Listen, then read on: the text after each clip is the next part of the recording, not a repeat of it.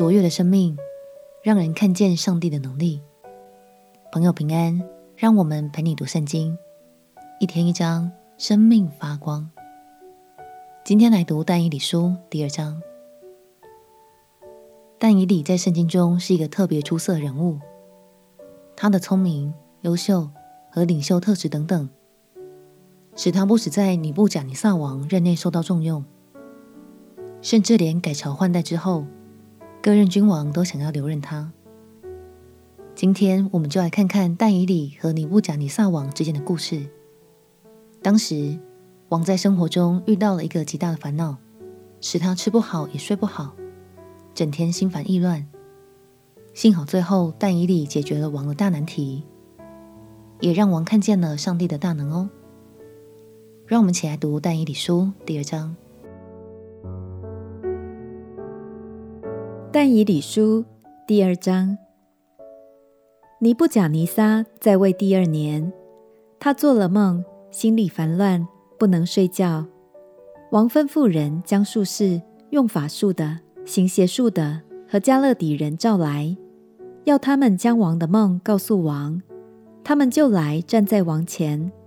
王对他们说：“我做了一梦，心里烦乱，要知道这是什么梦。”迦勒底人用亚兰的言语对王说：“愿王万岁，请将那梦告诉仆人，仆人就可以讲解。”王回答迦勒底人说：“梦我已经忘了。你们若不将梦和梦的讲解告诉我，就必被凌迟，你们的房屋必成为粪堆。你们若将梦和梦的讲解告诉我，就必从我这里得赠品和赏赐，并大尊荣。”现在你们要将梦和梦的讲解告诉我。他们第二次对王说：“请王将梦告诉仆人，仆人就可以讲解。”王回答说：“我准知道你们是故意迟延，因为你们知道那梦我已经忘了。你们若不将梦告诉我，只有一法待你们，因为你们预备了谎言乱语向我说，要等候时势改变。”现在你们要将梦告诉我，因我知道你们能将梦的讲解告诉我。迦勒底人在王面前回答说：“世上没有人能将王所问的事说出来，因为没有君王、大臣、掌权的，像术士或用法术的，或迦勒底人问过这样的事。王所问的事甚难，除了不与世人同居的神明。”没有人在王面前能说出来，因此王气愤愤的大发烈怒，吩咐灭绝巴比伦所有的哲士。于是命令发出，哲士将要见杀，人就寻找但以理和他的同伴，要杀他们。王的护卫长亚略出来，要杀巴比伦的哲士，但以理就用婉言回答他，向王的护卫长亚略说。王的命令为何这样紧急呢？亚略就将情节告诉但以理。但以理遂进去求王宽限，就可以将梦的讲解告诉王。但以理回到他的居所，将这事告诉他的同伴哈拿尼亚、米沙利、亚撒利雅，要他们祈求天上的神施怜悯，将这奥秘的事指明，免得但以理和他的同伴。与巴比伦其余的哲士一同灭亡。这奥秘的事就在夜间异象中给但以理显明。但以理便称颂天上的神。但以理说：“神的名是应当称颂的，从亘古直到永远，因为智慧能力都属乎他。他改变时候、日期、废王、立王，将智慧赐予智慧人，将知识赐予聪明人。”他显明深奥隐秘的事，知道暗中所有的，光明也与他同居。我列祖的神啊，我感谢你，赞美你，因你将智慧才能赐给我，允准我们所求的，把王的事给我们指明。于是但以理进去见雅略，就是王所派灭绝巴比伦哲士的，对他说：“不要灭绝巴比伦的哲士。”求你领我到王面前，我要将梦的讲解告诉王。亚略就急忙将但以理领到王面前，对王说：“我在贝鲁的犹大人中遇见一人，他能将梦的讲解告诉王。”王问称为伯提沙撒的但以理说：“你能将我所做的梦和梦的讲解告诉我吗？”但以理在王面前回答说：“王所问的那奥秘事、哲士、用法术的、术士、关照的，都不能告诉王。”只有一位在天上的神能显明奥秘的事，他已将日后必有的事指示尼布甲尼撒王。你的梦和你在床上脑中的意象是这样：王啊，你在床上想到后来的事，那显明奥秘事的主把将来必有的事指示你。至于那奥秘的事显明给我，并非因我的智慧胜过一切活人。乃为使王知道梦的讲解和心里的思念。王啊，你梦见一个大象，这象甚高，极其光耀，站在你面前，形状甚是可怕。这象的头是金金的，胸膛和膀臂是银的，肚腹和腰是铜的，腿是铁的，脚是半铁半泥的。你观看。见有一块非人手凿出来的石头打在这像半铁半泥的脚上，把脚砸碎。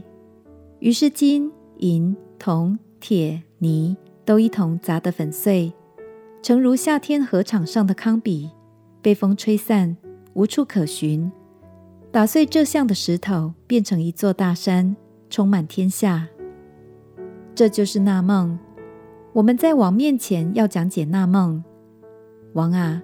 你是诸王之王，天上的神已将国度、权柄、能力、尊荣都赐给你。凡世人所住之地的走兽，并天空的飞鸟，他都交付你手，使你掌管这一切。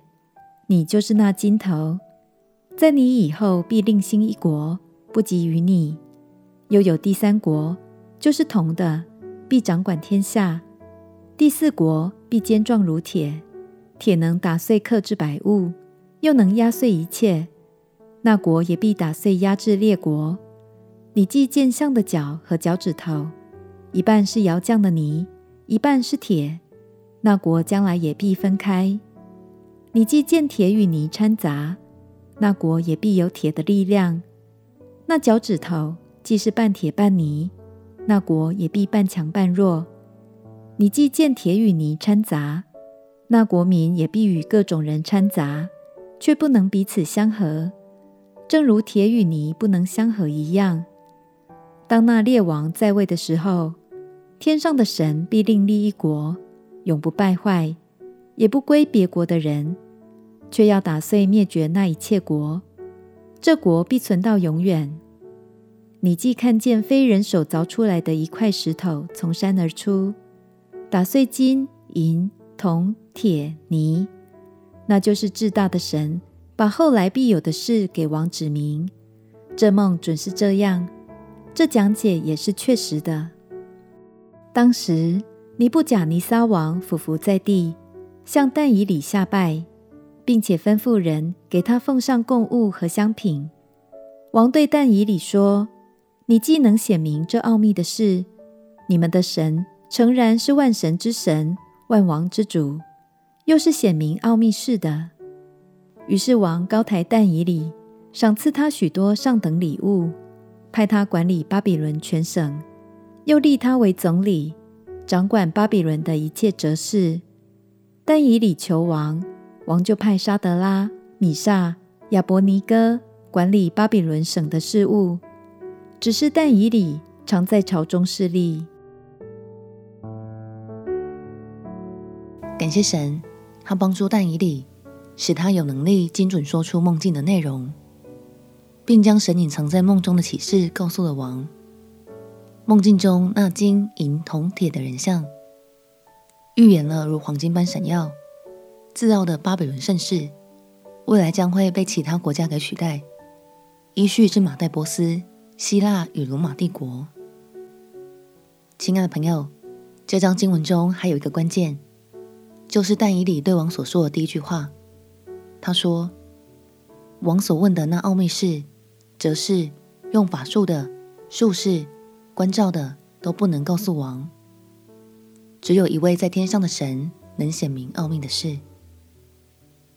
但以理尽心尽力为王解决难题，并不是为了展现自己的能力，而是想借这次机会来让王明白，真正的神就一位，那就是耶和华。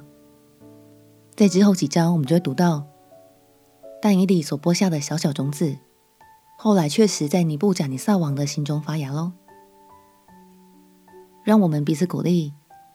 学习但以理的心，在职场中把握大大小小的机会，成为解决问题的人。相信身边的同事们都将要透过你卓越又充满影响力的生命，来认识神的能力哦。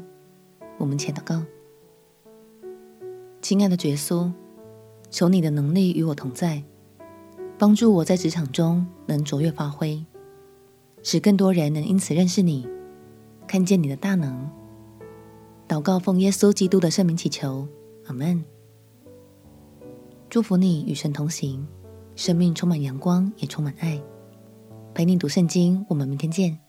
耶稣爱你，我也爱你。